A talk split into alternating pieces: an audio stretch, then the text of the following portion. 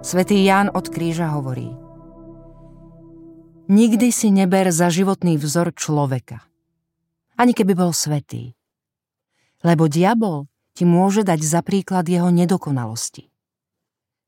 Skôr nasleduj Krista, ktorý je najdokonalejší a najsvätejší a nikdy nebudeš blúdiť. Povrchné chápanie tohto výroku vedie priamou cestou k falošným záverom.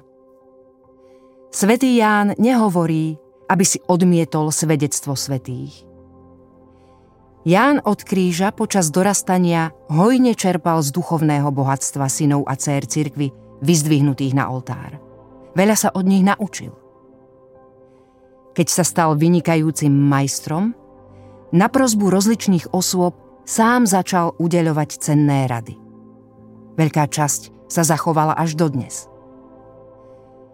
Nepochybne, každý svätý je ako nenahraditeľná pokladnica vedomostí o tajomstvách duchovného života.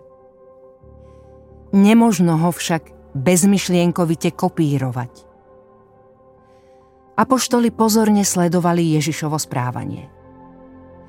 Keď ho poprosili, aby ich naučil modliť sa, nepovedal im podobenstvo o tom, čo robí, keď sa modlí, o čom sa s Bohom rozpráva, aké skúsenosti prežíva. Ježiš ich nezačal učiť slovami: Keď sa modlím, hovorím. Namiesto toho povedal: Vy sa budete modliť takto.